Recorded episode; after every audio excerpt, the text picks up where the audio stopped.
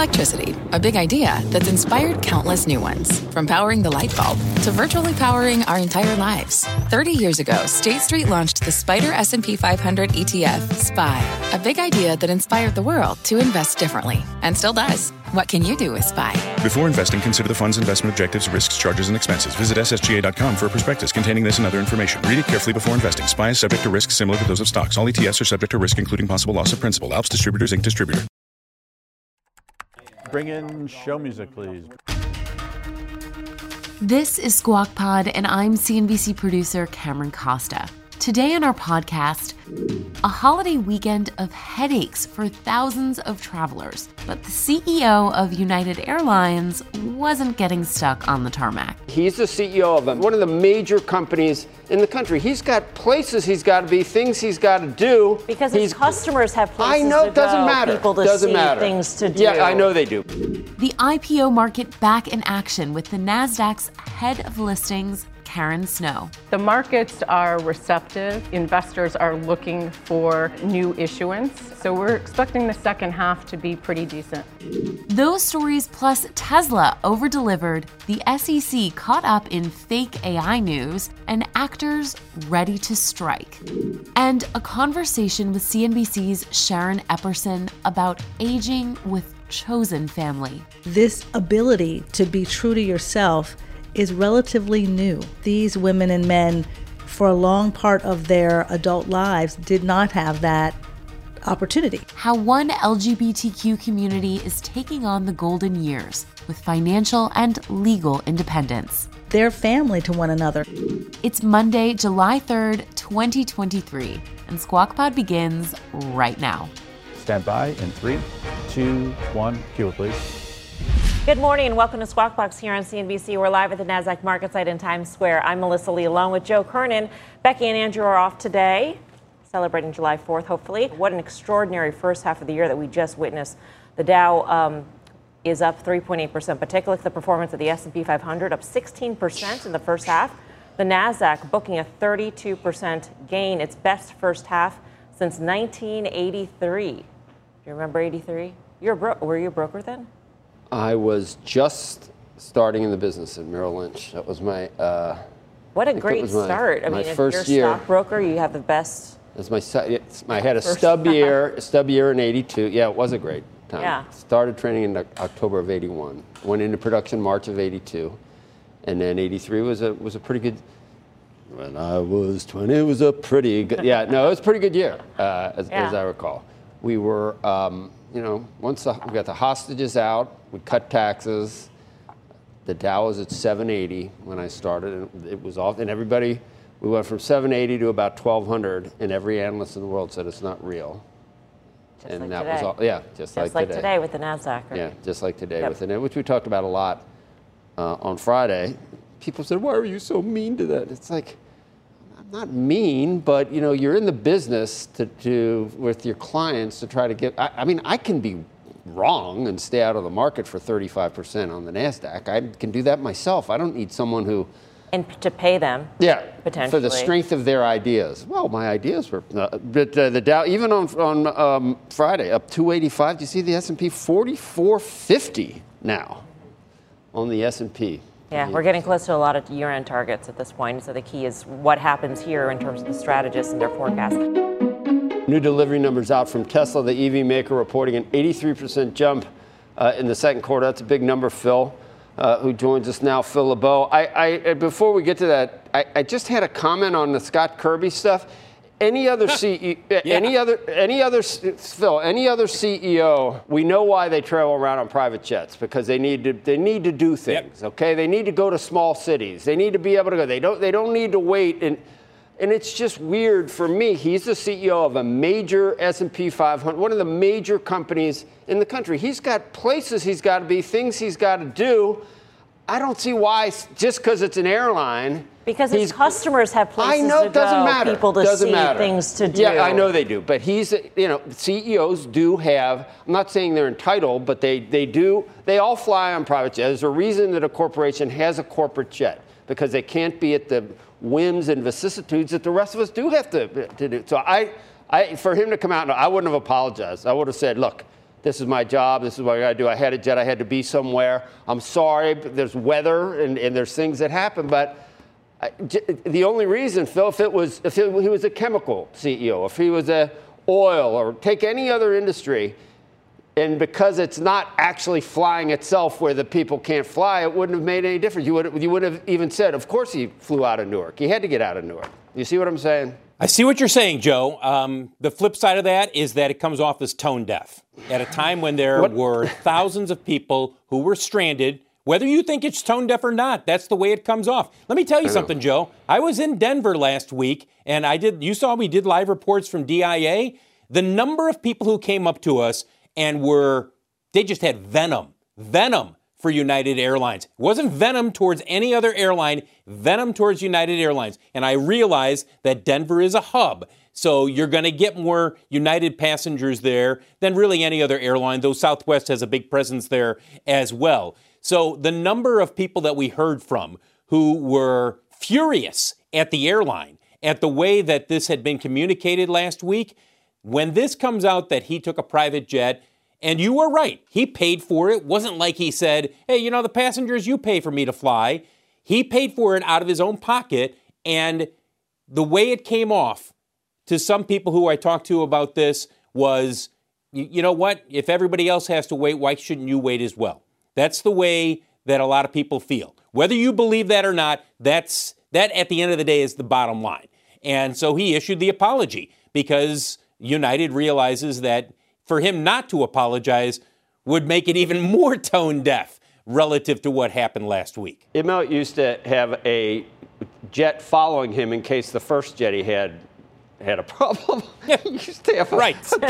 Yes. I mean, CEOs do stuff like it, and maybe they should, maybe they shouldn't, but no, I'm right about that. I mean, we apologize for everything now, Phil. Everybody's doing things that are wrong. Nobody's sensitive enough and virtuous enough in the current world.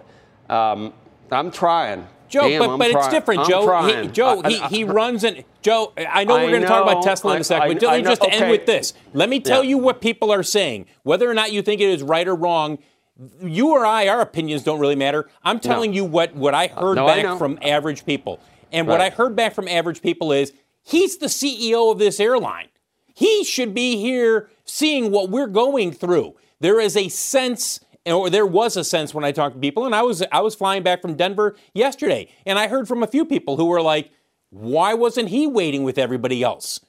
If he couldn't get on a flight, he would know the pain that we're going through. That's because he's the CEO of an airline. That's it. If he had been, any other, take the other, I don't know how many sector groups we have, take any of them, and the guy's stuck in Newark, and he's got to get somewhere. He'd be on the private plane going where he's got to go. Just because he runs, this happens to be the company he's running is an airline, so he's got to wait with the rest of them. That's just, that's the current environment that we live in. So I understand what you're saying. But if he is a CEO of a company, he has a fiduciary duty to shareholders. And if it takes one apology to satisfy customers. But the fiduciary duty to shareholders is to be where he's got to be to do stuff. What if he had a board meeting? What if he had... But if he's going to piss off all of his customer base? They're going to... when you fly, are airlines ever not going to make people mad because of the weather and because of the, the maintenance issues and because of staffing issues and because of... People are always... Have you ever watched... Those are the things that you cannot control. Could you ever be a ticket agent? But the things you can control are taking a private jet and how or it apologizing looks. Oh, okay, yeah, to make how it looks that you took a private jet. I understand what you're saying, but I can also see the other side. No, I don't. Anyway. I'm on Kirby's side, and I'm not trying to get an upgrade or anything. I'm not flying soon or anything, but I think, but... He knuckled under and wimped out, so that's fine. You can apologize. Look, everybody apologizes. You know what, Phil? I'm sorry for messing up your. I apologize for messing up your Tesla story. That's all right, Joe. Would you like me to do Tesla now? Yes, please. If you accept my apology. Melissa's like, reel him in. All right, let's shift Tesla. From United and we'll go to Tesla. Let's see what the numbers were for the second quarter for deliveries. Well above expectations. The street was expecting 445,000. They delivered just over 466,000 vehicles. There you see the analyst consensus. As always, the Model 3s and the Models 3 and Y make up 95% of the deliveries.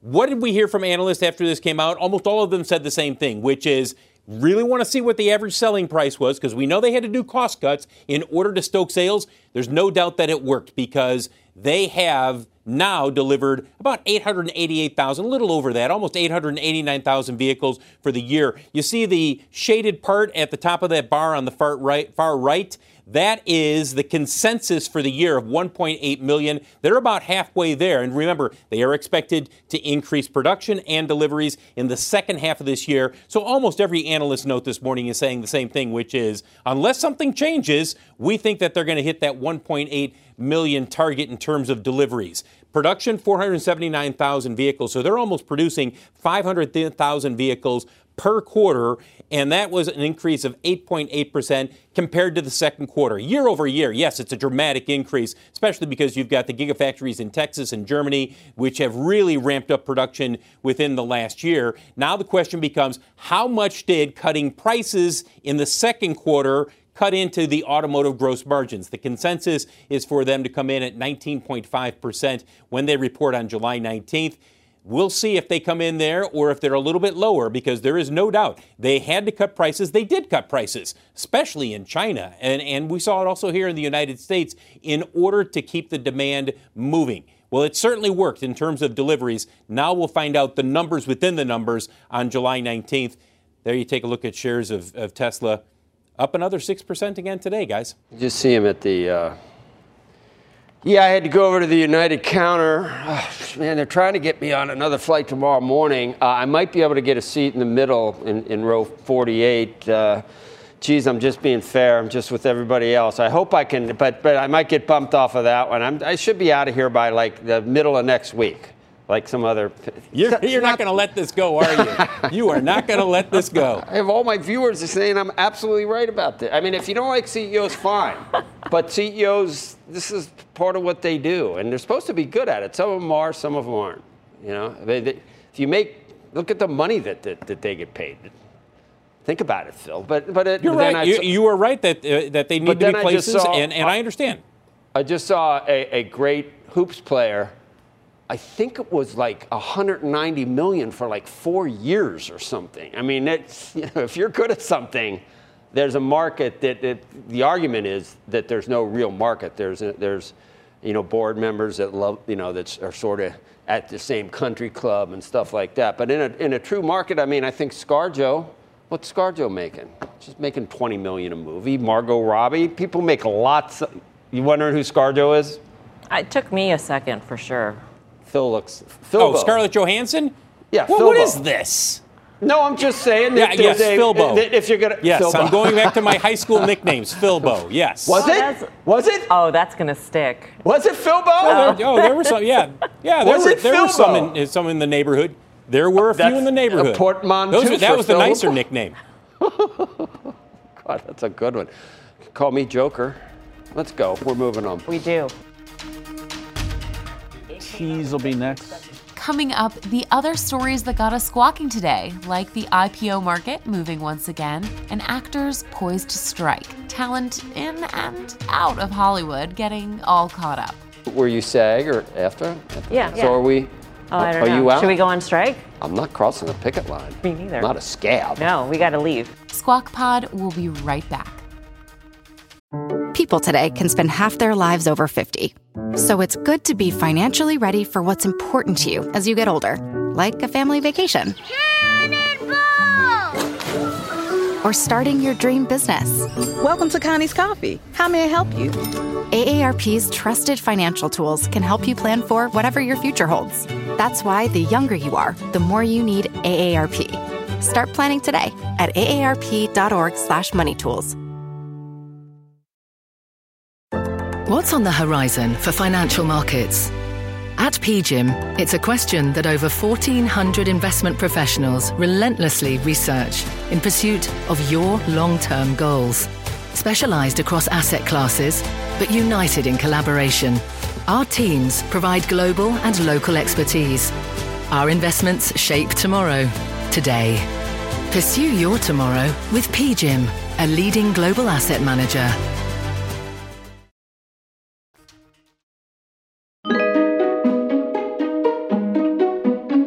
You're listening to Squawk Pod. Stand by, Joe. In 3, 2, 1 is Mike Q.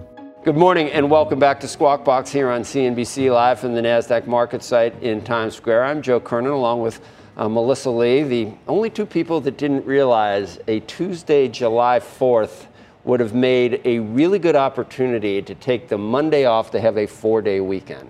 I could have had off, but they asked me to do the show. And you said? I heard it was with you, and I said, absolutely, I will work. Here's what I like. I like the idea that we come in and do this, and then we have tomorrow off. So this is like sort of an extension of the weekend, which was sort of disrupted by 3 hours, but then back to the barbecue. And then you can take a full day off. And then only 3 days left after that. Only three days left. So I'm okay. And the markets are going to close early today. Ahead of the 4th of July holiday. We're shopping for some CBD gummies or something for the dogs. It is rough. Couldn't find one of them today. Pushed through a gate and made it into the basement just because of the fireworks and the storm last night.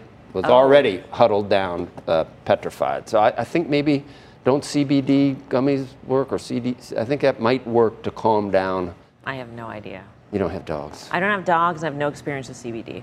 Okay. I think that CBDs might work. People probably let me know. Over the weekend, a fake news story circulated online that SEC Chair Gary Gensler was resigning following an internal investigation. Artificial Intelligence Detector Service, Zero GPT, found the story scored 96.8%, indicating a high degree of AI text generation. It's not the first time false rumors of Gensler's resignation have been circulated. A similar incident happened back on April 20th. You said it was obvious when you read the article. Yeah, I looked, I saw it was trending, but then I looked at the Twitter names of how it was trending. Mm-hmm. It's all the usual suspects. There's certain cryptos where people are really they're like pushing the narrative that he's gone. Oh man, yeah, but there's certain specific some of it's Bitcoin. People are mad about the spot ET, you know. Right.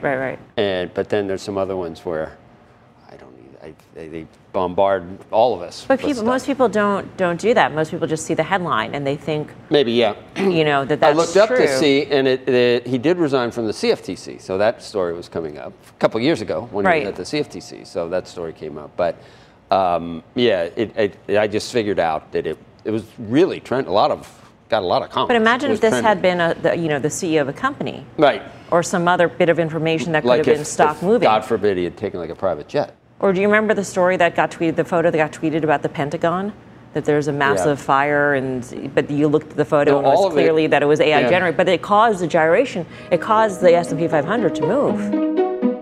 After a year stagnation in the IPO market, there has been a significant turnaround in recent months with NASDAQ's announcement of impressive IPO numbers and more companies registering with regulators to go public. In the first half of 2023, it welcomed 60 IPOs, raising a total of $3.7 billion. Joining us now is Karen Snow, NASDAQ Global Head of Listings. Karen, great to have you with us. Thank you so much.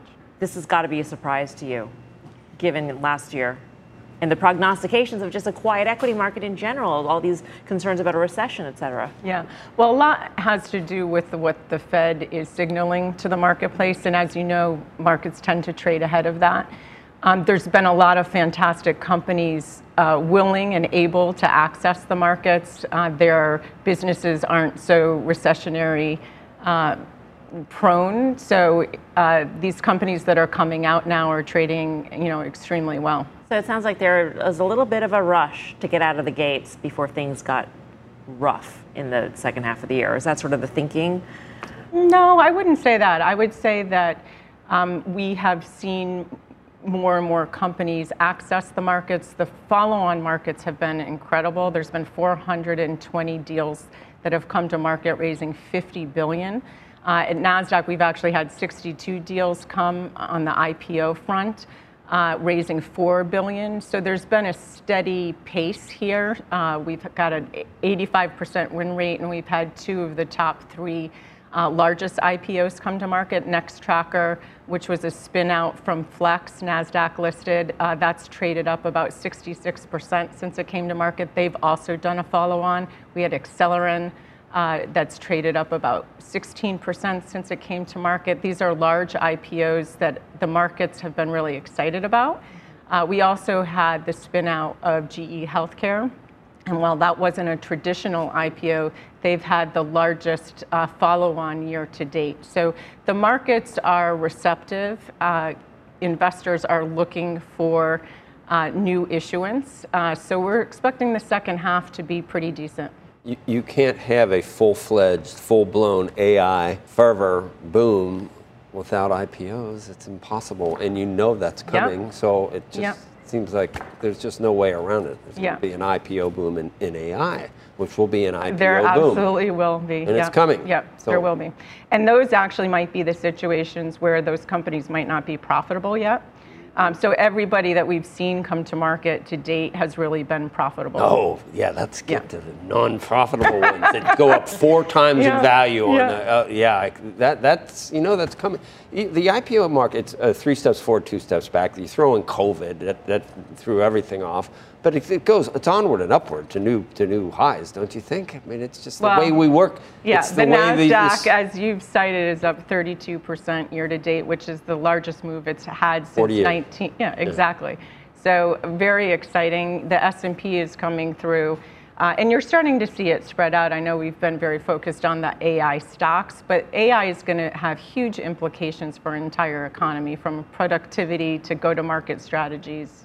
It's big. I can't imagine, could it be like the internet? Could it be comparable to the internet? I think it absolutely will be, and I think it'll hit our economy faster. I think the internet bubble and how those companies really needed to evolve their business models. We needed to evolve the models around the technology. AI is really fitting into what we're already doing. Even more quickly. Some great things. In terms of healthcare and medicine and everything, and even how you administer medicine, and how you track outcomes, all that stuff. Clinical trials. But then I think about really the buggy whip.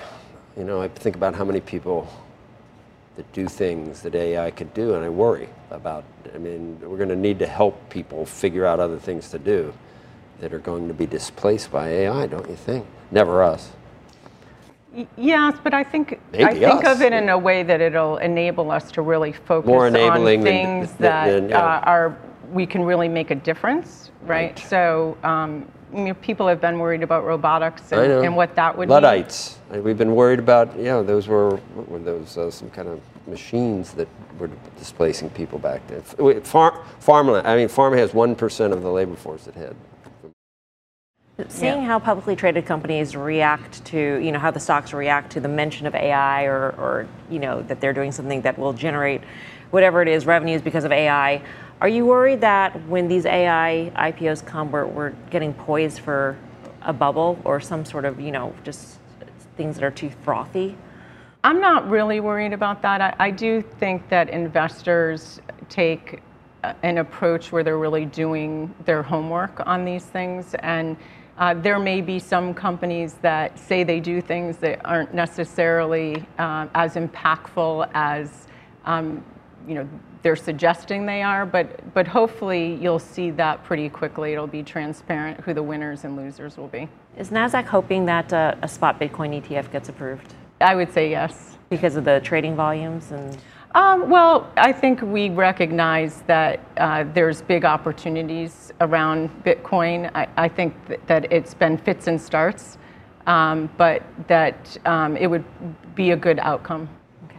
Karen, great to speak with you. Thank you for coming in. Yes, thank you so much. Great to be here. IPO market. Karen Snow. 3 labor stories to tell you about. First, thousands of employees, hotel employees in Southern California walked off the job yesterday ahead of the 4th of July holiday. They're demanding better pay and benefits and less burdensome workloads. The union representing the workers, which include cooks, housekeepers, and dishwashers, said its members can't afford to live in Los Angeles near their work and sometimes have to commute from hours away. The union's demanding an immediate $5 per hour wage increase to keep up with housing costs. Its previous contract expired on Saturday.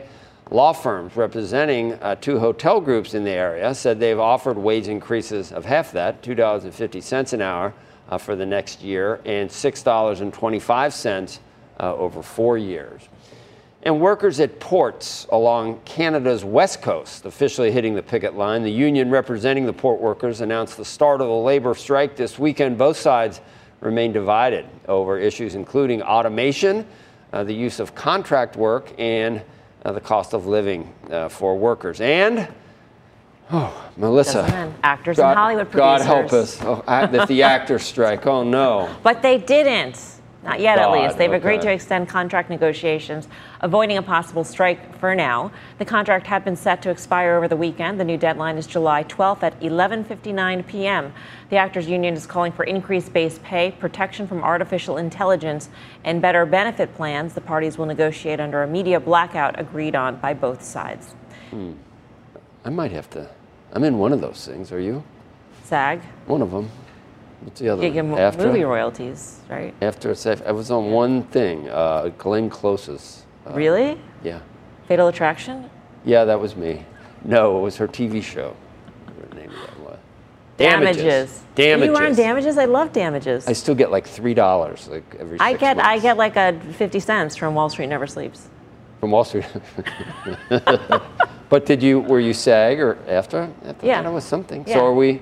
Oh, I don't know. Are you out? Should we go on strike? I'm not crossing a picket line. Me neither. I'm not a scab. No, we got to leave. All right, coming up. Up next on Squawk Pod, we're diving into aging plans, what you need for security and dignity as you age, and the unique challenges of the LGBTQ plus community in their golden years. CNBC's personal finance correspondent, Sharon Epperson. For this generation in their 60s or 70s, they've been closeted a long time, many, and trying to come out now, perhaps in a crisis situation when they're needing care, is extremely difficult. We'll be right back. From pit lane to podium, the Las Vegas Grand Prix is providing fans a race day experience at the speed they deserve. With the help of T-Mobile for Business, our 5G advanced network solutions are powering race day operations with event-wide connectivity. From streamlined gate entry to an immersive app, giving fans blazing fast access to the sport they love. This is accelerating innovation. This is the Las Vegas Grand Prix with T-Mobile for Business. Take your business further at T-Mobile.com/now.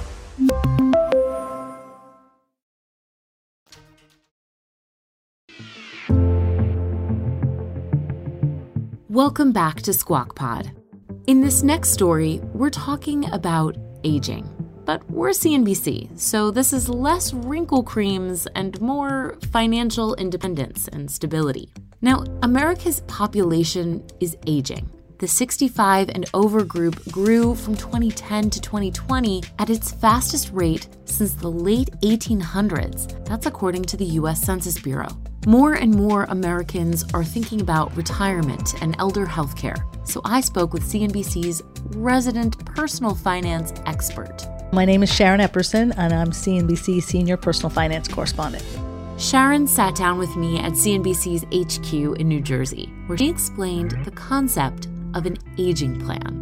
A lot of people think about how much money they need to retire, and then they get into retirement and they don't think about how they're going to use that money. They don't really know what's going to happen in between that time from when they may retire from a job or a career to when they may be in a crisis that they need some significant caregiving. Mm-hmm. So it's during that time that experts say it's important to have a plan for how you're going to age and take that into consideration, where you want to live, who's going to be your support system, and what different types of care options are out there before you're in a crisis.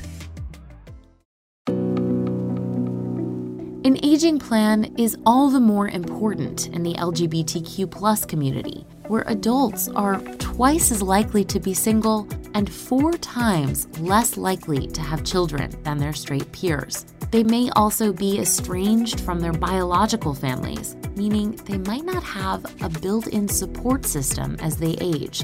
That makes medical and legal decisions much more difficult, and the epidemic of loneliness all the more daunting. But correspondent Sharon Epperson found a group in North Carolina that's addressing all these needs for the aging queer community. It's called Village Hearth. We're just going to get nap sound for about 10, 15 seconds, so everybody just... This is Sharon at our office in New Jersey with me, recounting her reporting. I went to a co-housing community in Durham, North Carolina, that is probably one of the only, if not the only, co-housing community in the country for people who are 55 and older who are LGBTQ plus or allies and friends of the community.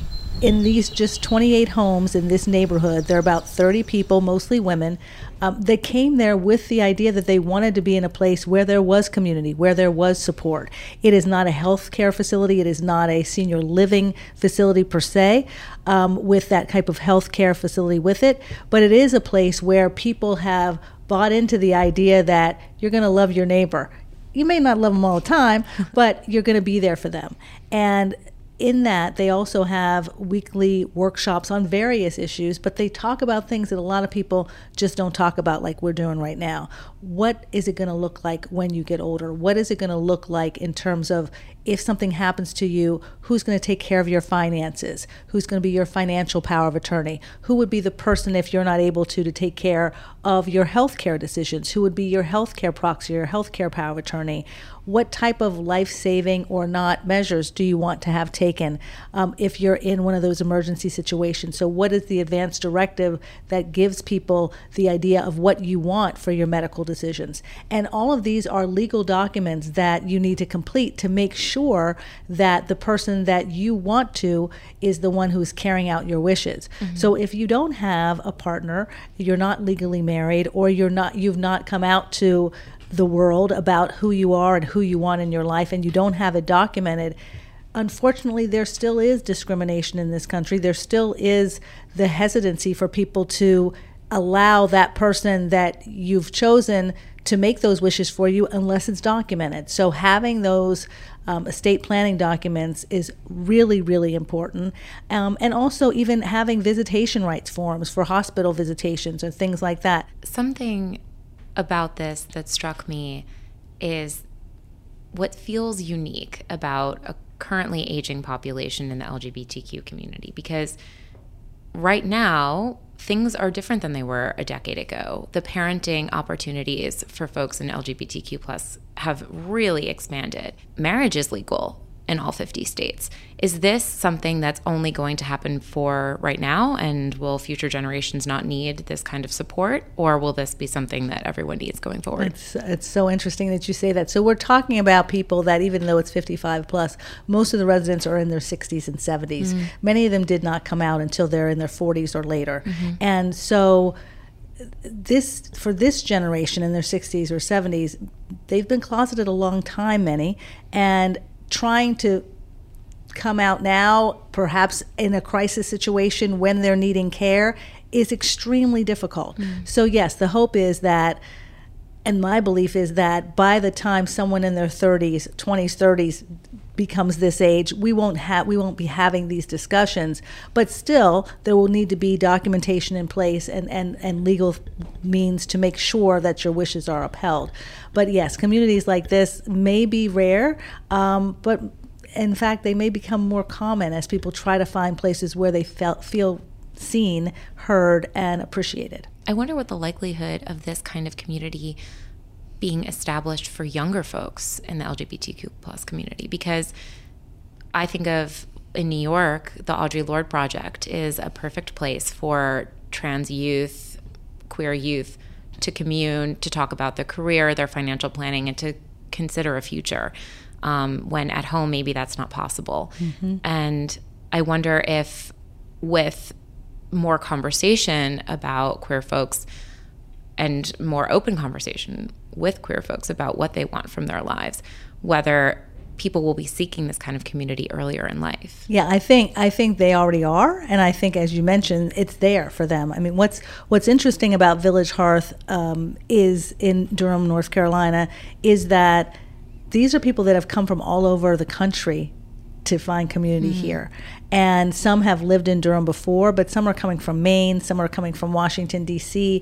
They're coming from places where I would think they could find community, but if you have not been open about your life in your career, because that's just not something that you did when you were in your 30s and 40s. Now you're in your 70s and you're like, okay, now's my time. Being in Research Triangle and being in an area with so many colleges and universities, I think that also creates an opportunity to have more multi-generational conversations, so that people, so that younger people realize that this ability to be true to yourself is relatively new, and that these women and men for a long part of their adult lives did not have that opportunity or did not feel comfortable being who they were to the public. It sounds truly like a beautiful community. What is the energy there? What's the vibe of all these folks living freely with each other? I think the vibe is great. The vibe is definitely, you know, we want to be here. We want to be with one another. They were happy to speak with us. They're also,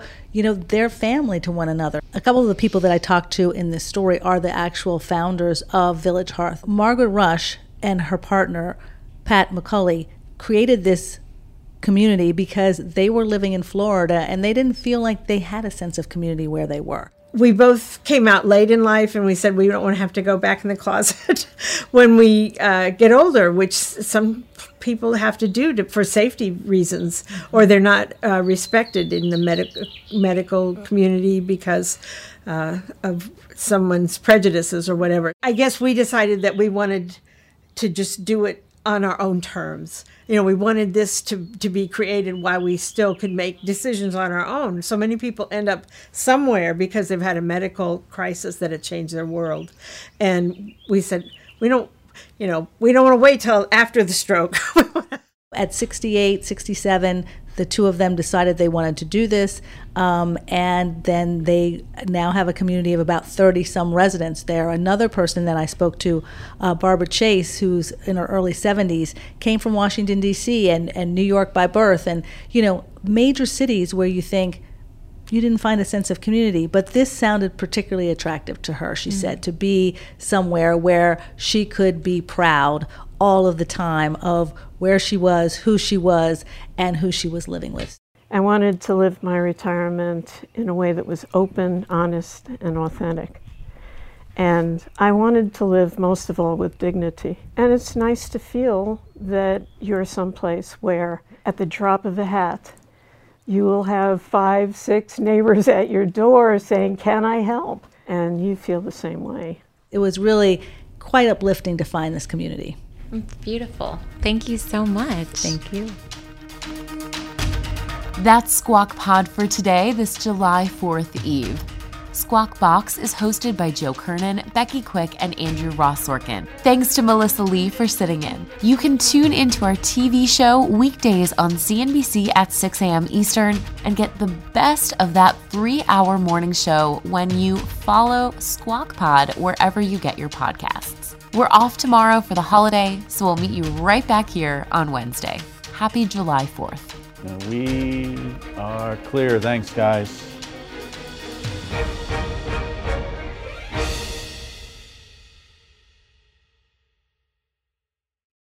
From a flat tire in the city to a dead battery on a distant drive, AAA is partnering with T-Mobile for Business to accelerate response times and get more drivers back on the road fast. Our nationwide connectivity powers location telematics, so AAA's fleet can find stranded drivers quickly while being fully equipped with the in-vehicle tools to have answers when they get there.